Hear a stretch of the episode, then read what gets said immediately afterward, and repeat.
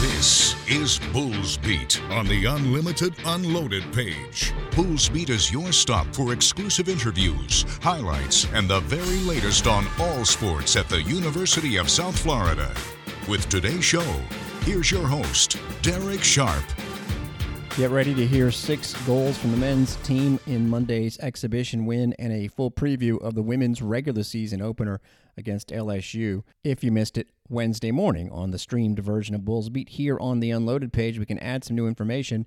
As we remarked on the show, it did seem strange that the women's squad was starting off with six of its first seven games on the road when there were actually three straight Sunday road games with nothing in between. It seemed like well, there were some fillable spots on the schedule.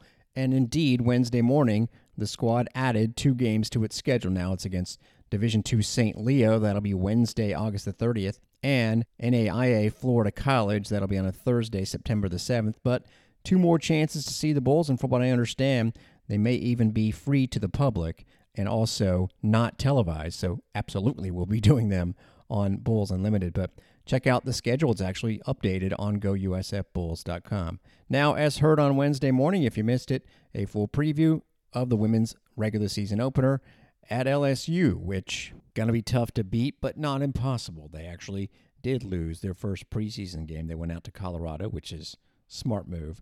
Played at the University of Denver. I've actually been to that field last year, actually, when my wife and I took a trip out there, and it's probably a good idea to test yourself against not only the stronger opponents, but the altitude. And they lost that game to a Pioneers team that should have made the NCAA tournament last year, but just came out short. Then they played at Air Force, and after being down one nothing at halftime, won two to one. Last season was interesting. They went 10, 4, and 7. Yes, seven ties. Remember, before last year, the rule was changed by the NCAA. No more overtime, so you did not get that extra 20 minute period with which to perhaps win games, something the Bulls took great advantage of back in 2021. And in their 10 SEC games, they only lost twice, but they tied four of them, including three straight 0 0 games. Because of the quality of the conference, those results actually got them into the NCAA tournament, and the Tigers easily won their first round match against Lamar at home 3 1. But then they went to Tallahassee, and that was the end of the line. They lost 4 1 against a team that ended up making it to the national semifinals. LSU is, like I say, consistently good, but they've actually never made it to the Sweet 16, something the Bulls did back in 2019. They can commiserate with the Tigers on one thing. A lot of season ending losses in Tallahassee. We mentioned it happened last year. It happened twice before that in the last five years. Tigers return Ida Hermannsdottir, who's from Iceland, as a freshman, led them with seven goals on 23 shots, which is a nice percentage. The shot leader by far is Molly Baker. She had four goals and six assists last year. She's definitely a name to watch out for. In two years at North Carolina, she had one assist. And then she went to LSU last year, and as I mentioned, four goals, six assists, and led them with 48 shots. Head coach is Sian Hudson from Wales. They were 500 that first year, actually 500 without winning an SEC game. So they finally got some wins in the conference two years ago, and then 4 2 and 4 last year. It is interesting if you go to the LSU website, a couple of local ties, George Fotopoulos, who was a club coach in the Tampa Bay area, was actually the LSU coach from 2000 to 2004. Went 15 and 6 in that first year with five conference wins, but never more than two in his remaining four seasons. And Danielle Fotopoulos coached one year at LSU. The Bulls and the Tigers kick it off Thursday night and I'll talk to Denise Schilte Brown on Wednesday morning. We'll have that on our unlimited unloaded page for you. The Bulls will stay in Louisiana to play an admittedly lesser regarded opponent from a rankings perspective. But if you're going to go to Louisiana, go ahead and get in two matches. Then the Bulls will play next Thursday, their first home match of the regular season. The coaches' poll for the preseason, which was unveiled on Tuesday and is quite interesting. First of all, the Bulls are the unanimous favorite to win the East Division. As unanimous as it can get because you're not allowed to vote for yourself. Every coach voted for the Bulls to win the division. Then it's UAB, shortly behind them FAU, then East Carolina, Charlotte, and Temple. On the west side, oh yeah, looks like there's divisions, and we'll find out exactly how that's going to work as far as conference tournament seedings, but Memphis, which made the Sweet 16 last year, so they the Tigers deserve complete credit. They are not only favored to win their division in dominant fashion like the Bulls over SMU, and then it's a big drop off to newcomers North Texas, Rice, UTSA, and then in the cellar Tulsa. But Memphis is picked by everybody. The only other vote to win the entire league was given to SMU, which is clearly given by Memphis's coach because you can't vote for yourself. The Bulls, in a very different situation, can claim respect and disrespect because Memphis is supposed to win the whole thing, but the Bulls are still picked to win their division. Men's soccer team will be curious to see where they're picked. Last year, of course, they went from being a below 500 team to being the number three seed for the conference tournament and eventually getting to host an NCAA tournament match. In that match, they scored four goals against Hofstra, which is a number they had never surpassed all year. All of a sudden, they're scoring four goals a pop. Last Thursday, they got that mark against Southeastern, and on Monday night, if you were listening, here's the highlights, surpassed it against UT. The last four years, the Bulls and Tampa have played in the preseason. In fact, they played in the preseason since 2005, but the last four years, the final score has been 1 0. So whoever got the first goal was in good shape. Well, the Bulls, brace yourself. Pun alert because a brace means two goals. Yeah, more than one player would get two goals. This is going to take a couple of minutes. Here are all the goals as heard on Bulls Unlimited. Hesselmeyer with an interception. Oh, good fake by Spengler to shake a defender and get into the center of the field. Oh, perfect pass to Anderson. He's going to have a go and a goal! Jalen Anderson. What a move, though, by Spengler to get it to him and the Bulls have taken the lead in the 16th minute.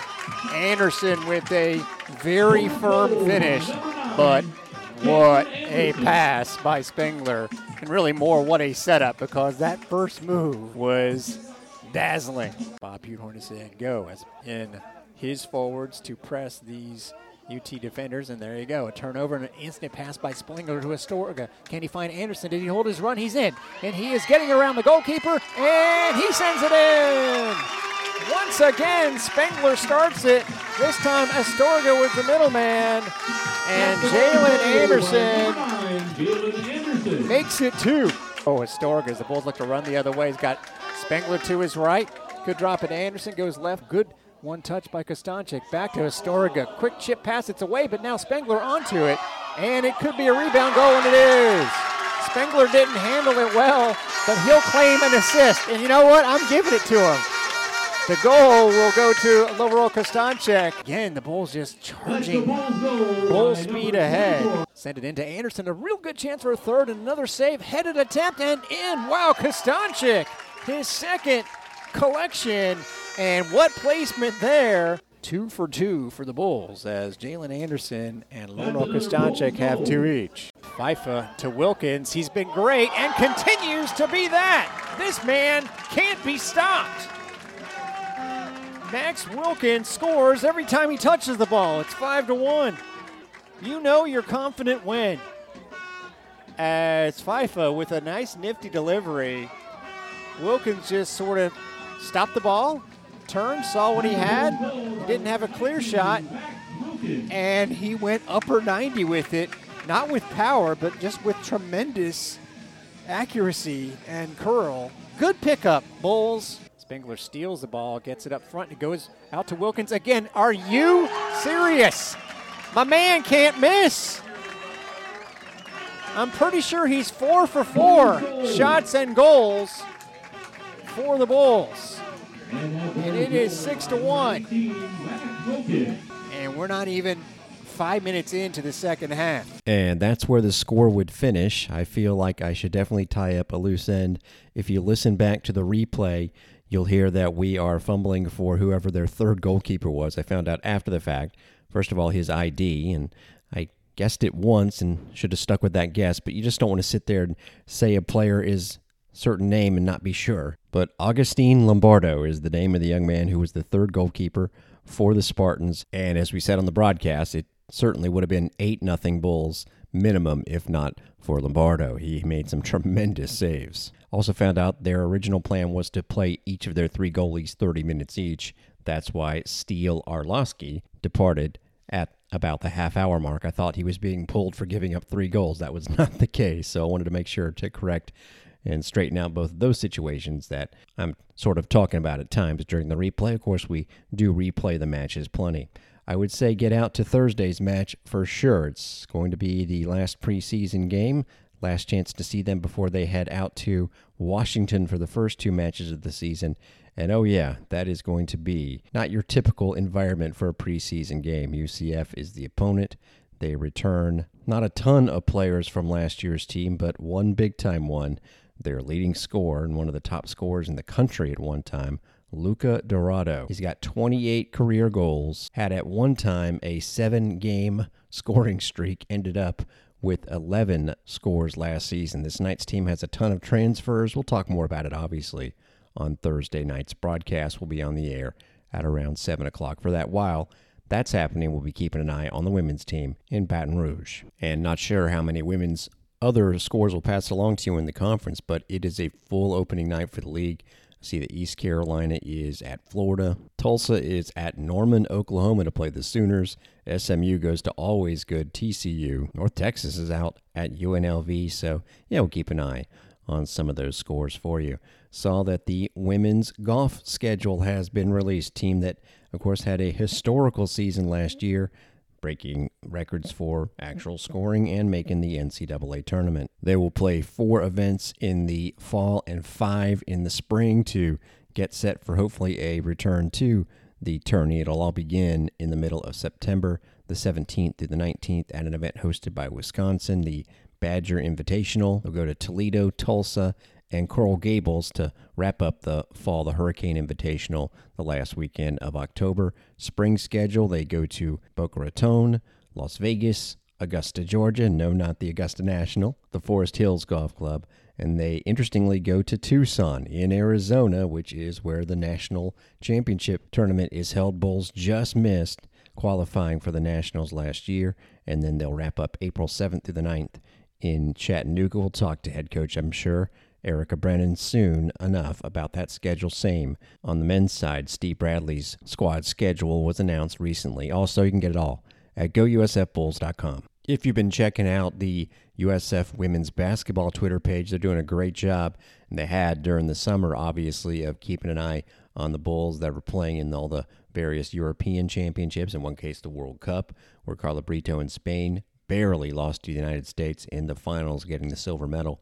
You also see a pretty cool introduction video for Kitija Laksa, former Bull three point shooting standout from Latvia. She has played for several professional teams. She was originally drafted by the Seattle Storm. Thought she was coming back stateward, but that didn't work out. Still, she has just signed with the top team in Turkey, Fenerbahce, and the USF women's basketball page, as I said, put out the video introducing her to those fans, and it was actually very slick. If you want to go to at USFWBB, with all the material we've been seeing from both basketball teams, the summer summary of all of their training work on the men's basketball side will get you fired up. It does seem like the season's about to begin, but the actual official practices are not until October, and then we'll be ready to bring you basketball on Bulls Unlimited. But you know what? We're pretty busy with getting you set for football season and, of course, soccer and volleyball.